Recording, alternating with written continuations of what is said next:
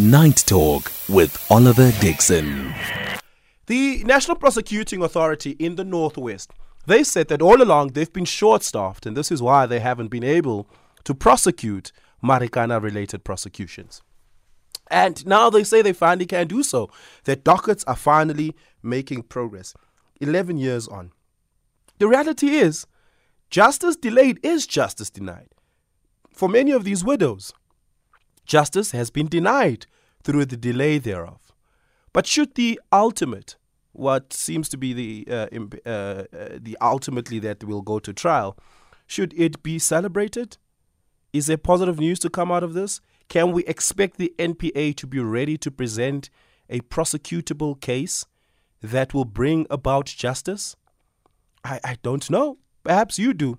Give me a call 086 2032. Hopefully, my guest knows. Nomzamo Zondo, the executive director for the Socioeconomic Rights Institute, joins me for this conversation. Nomzamo, good evening. Thank you so much for your time. I really do appreciate it. Welcome to Night Talk. Good evening, Oliver. Thank you so much for having me.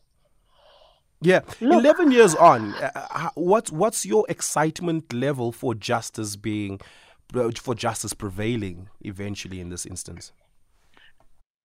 Look, um, in the last 11 years, uh, Marikana has taught me that power concedes nothing without a fight. And so even the fact that the NPA can issue a statement is, being, is because there's a fight. The families have been bringing that fight, and they're going to continue to bring that fight. So at the very least, at some point, there will be a prosecution. If it's not going to be a state prosecution, it might be a private prosecution. At the very least, we are grateful now because we're in a position where the NPA must make a decision, and the families can then, from that point onwards, take their own steps.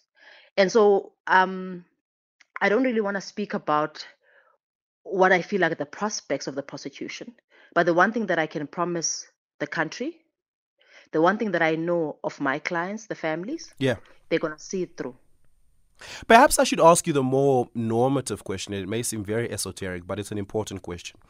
What does justice look like?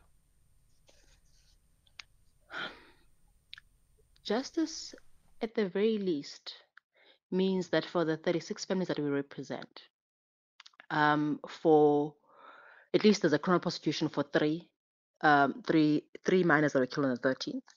For the other 33 or 34, to include the one family that we don't represent that was also killed by the police, to be able to tell a story of who killed them, what was happening, and to have every policeman, at least every policeman who fired uh, who fired their gun more than five times, explain every shot. In fact, the law says the police must explain every use of force. So every single shot that was fired should be yeah. explained. And the criminal prosecution bring us bring us as close as possible to that. To saying every person who says I discharged my firearm 20, 28 times, 40 times in scene two. Explain to us what was happening exactly, and then be cross examined by someone whose interest is to bring justice for the families. And the families have seen what that means sitting through the trial that is going on now. Yeah. Have we learned anything about just how intense this would be from comparing to the Farlam uh, Commission? So I think that that's the that's the one thing that has been different. So in in the criminal trial that is going on now, there are six policemen who are all charged collectively with the murder of Mr. Sokanyile. And then there's one policeman who's charged uh, with four other murders and uh, attempted murder as well. And for once, the families have sat in the Mahikeng High Court and had people give evidence about what actually happened that day. People who saw it, people are even giving evidence about what happened after to try and cover some of the tracks. And that's what that's what the families want out of the out of the commission of inquiry.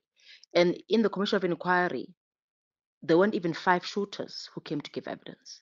And at least in this process both through being criminally prosecuted and maybe even um, providing witness uh, providing evidence for the state the families would get to hear that story. So that's the first thing that, that the criminal prosecutions guarantee them. But secondly, the families have been demanding from the beginning to say, if anybody else, anybody else had killed 34 people, they would be held criminally accountable. There would be at the very least a case. There would be victims who are being engaged to tell them this is what we're doing about this is how far our investigation is this is how our prosecution is this is the weakness of our case this is the strength of our case this is what we are struggling with and and at the end of the day we are going to get justice for you. And that's what the families want and they want that from the npa and earlier on you quoted how the npa has said now we found the resources. I, I have not I've not seen I, I think I read the first page of their press statement. But the one interesting thing that I found missing in that first page of their statement was not any mention of them engaging with the families. Yeah. and I want to put the question mark there. Why would there be no engagement about engaging the victims? Does the criminal procedure allow for that to happen? Uh, do they not risk the uh, possibility of being accused of tampering with evidence or, uh, you know, affecting think, or, or contaminating the, way, the, the, testimony pool, so to speak? think about it this way, Oliver if your mother is killed, right? There's a robbery at your home and your mother is killed. Or maybe let, let me let me put it the opposite way. If my mother is killed, on a daily basis in this country, people are victims of crime. Yeah. They engage with two people. They would engage with the police, which for us is IPID because the police are the people who are culpable here. And then they also engage with the prosecution. People who've been to criminal courts will tell you that when when when when victims and complainants arrive at court, the people that they talk to are prosecutors who engage them. In this case, we have IPID, but the, the in 2017, the NPA gave an instruction to say IPID can't engage us. Yeah. Can't tell the victims what's going on.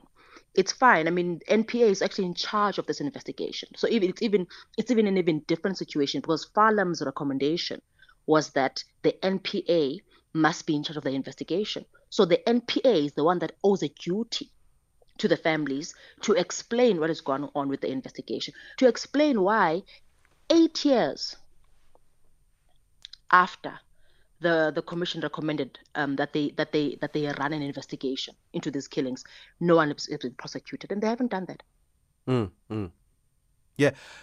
Speaking of criminal uh, prosecution, very specifically, if if it were to be that people do eventually go to jail, that police officers that just discharge their weapons without due cause do eventually end up going to jail. Does that constitute sufficiently, at least to the families and the widows, as justice? Or are there other elements, such as restitution, that also need to be met? Definitely. I, th- I think in, in, in the family's conception of justice, they would want the weight of the massacre, the loss, to find a way to have transference of that loss away from them to those whom, whom, who engineered it, those who engineered it and those who implemented it.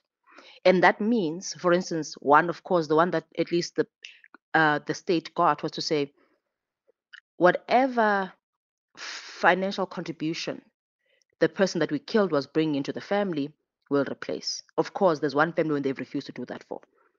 But two, there is a there is a pain, and that pain has has in fact graduated and has gone from just maybe being grief, um, being just simply uh, discomfort, uh, the pain of losing someone, to for some of so, so some other family members being actually another physical ailment, mm. or in fact in in in, it resulted in the families losing other family members in the last 11 years. From at the beginning when it happened I, like um, the munesa family their child was was stillborn. That's in wow, 2012 um, to just a year ago uh, the Jokanisi family lost a second member after Semi Jokanisi. They they lost a child to suicide from being bullied about being a, a, child from Marikana, and then they they they lost the mother of the mine. So it's the, so those losses must have expression from the state. But even beyond that, the one thing in the restitution that actually even will cost nothing doesn't need a doesn't need probably it will have a budget of like someone just taking a flight maybe from from Johannesburg to East London, then driving up the N2, starting the closest as possible Nkanduli, going up, going up, going up, then stopping in, in Matatiele, crossing into Lesotho to go to the Lesotho families, crossing into Swaziland. The apology, which will probably cost less than 100,000 to implement. Yeah. But the problem is that there is no willingness to give that apology. No one is willing to apologize to the families. When at some point a person did say, I want to apologize to the families, the families instead us as their lawyers to write a letter. And you wrote a letter saying, Our clients have heard these media reports about this apology. Our clients want to hear this apology. Our clients, of course, not want to hear it in a public platform or uh, in the media. They want it to happen in their lounges, in their homes, in their homesteads. Please come. Yeah. I think it's more than three years now. We're still waiting. Why is there a lack of willingness? Is it just a blatant disregard because these are the disenfranchised, the uh, invisible, invisible uh, to the rest of society, that these are people who, by their hope, are to be forgotten? What is the real motivation uh, for the for the disregard? Look, it, it might be two sides of the same coin, right? It might be because they feel these are uneducated rural South Africans or uneducated people from uh, rural Swaziland and rural Lesotho and no one will stand up for them. But the other side of the coin is that actually there will be no cost to our refusal to give that apology.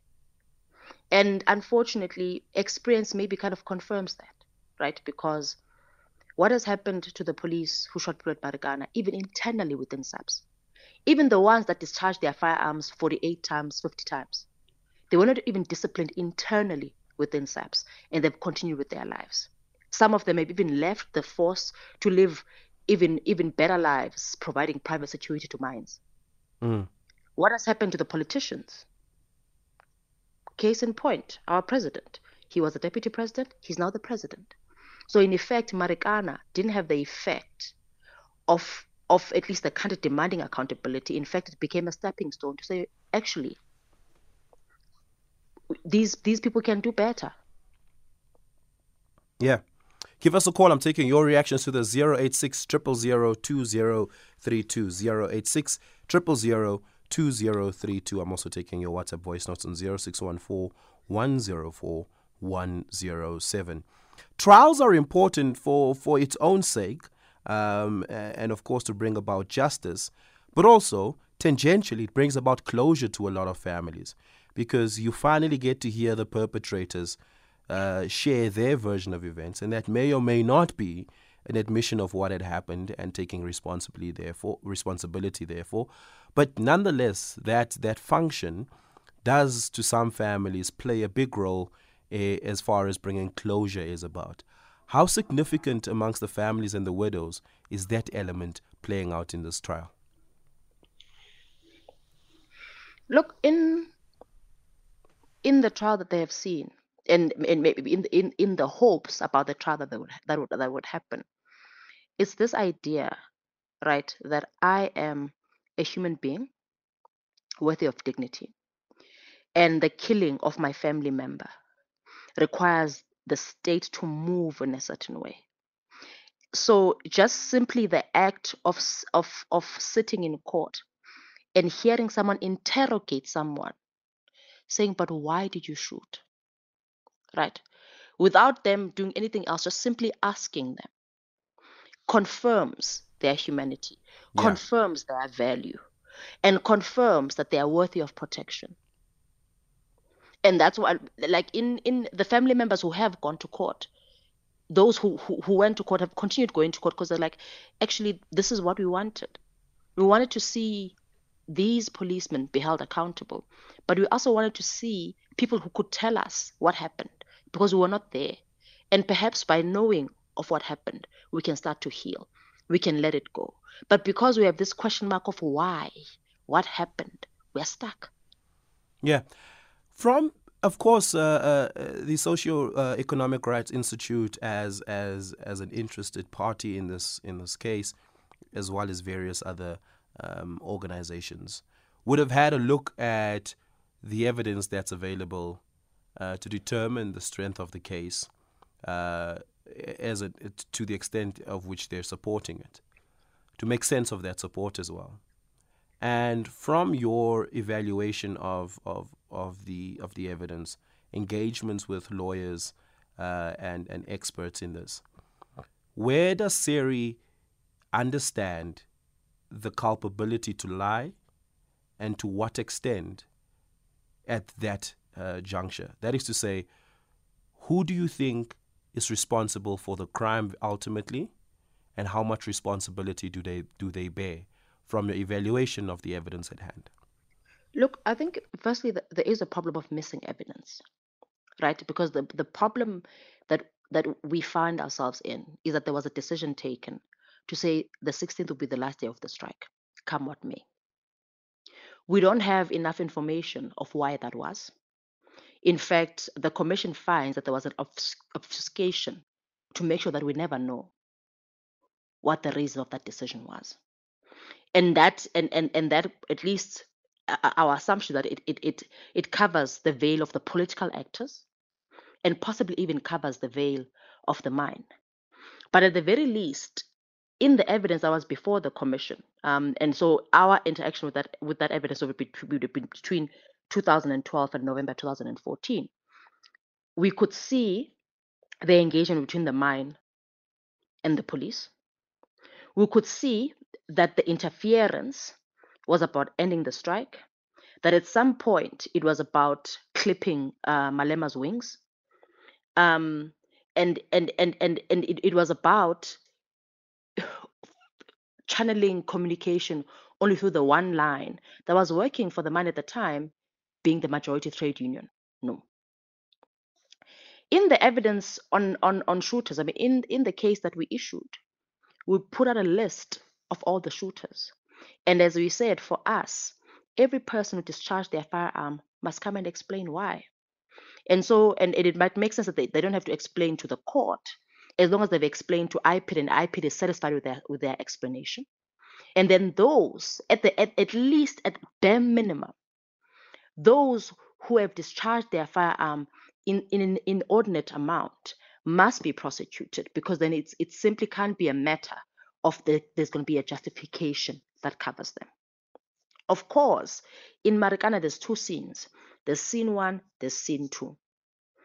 In scene two, specifically, our client's version and the evidence brought in the, in the commission is that people were hunted down and killed. Yeah. And this and, and this bears out even in the way the state tried to hide the existence of scene two. And therefore, for us, we almost feel like that there must be, for the NPA, they must do all that they can, and IPID should have done all that they can to link and find the, those those shooters who discharged their firearms. In fact, they didn't have to find them because in the commission, there's a list. There's a list of who those people are. There's a list of how many times they discharged their firearms. In fact, um, the, Info, uh, the Institute for Security Studies issued a report about those shooters. So that information is, is in the public domain.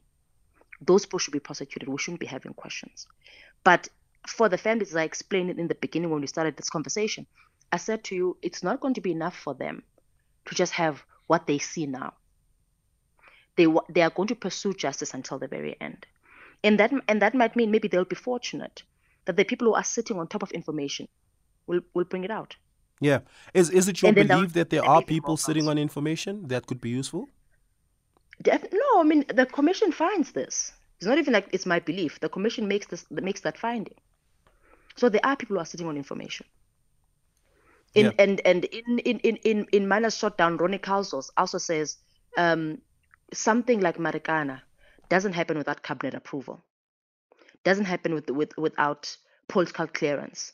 In fact, even the police's own expert uh, on policing Marikana says something like this would have needed uh, uh, um, cabinet approval. So those are things that we we we need that information, so we yeah. can have that conversation. So we can also know if there was cabinet approval, it was on what basis? Are those people accountable? Once the instruction was given, if it was from cabinet, for for the the, the national management forum of the police who decide to execute that instruction, what is their culpability? What is happening? Is there any proof of a cabinet sanction to this? No, there isn't. There isn't. I'm telling you that th- these are the two things. An expert that was applo- employed by the police said there must be. A former member of cabinet says there must be. But we don't have it. We are looking for it, and maybe we'll be like and find it. Every cabinet meeting is minuted. Um, surely some sort of PAIA application can give access to that information should it exist. Uh, well, this is the thing, right? Uh, so, remember, the Commission of Inquiry was established by the presidency. So if there was a there was a document that could be that could be withdrawn from a prior eh, from a prior inquiry, I promise it would have been found. Because in the very same commission, documents that were hidden by SAPS about the development of their presentation of of their of of, of their defense in the commission were found. So something that we could have gone with a prior would have been in the commissions would have been there unless it's something that is being intentionally hidden. And that's the commission's finding at least in relation to that meeting that I'm talking about of the 15th of August, but we don't know with what what what what in the I mean the meeting was meant to sit in any event, but the discussion on Marikana is the is the issue. Yeah. Look, you're going to have to leave it there. Thank you so much for your time this evening. Night Talk with Oliver Dickson.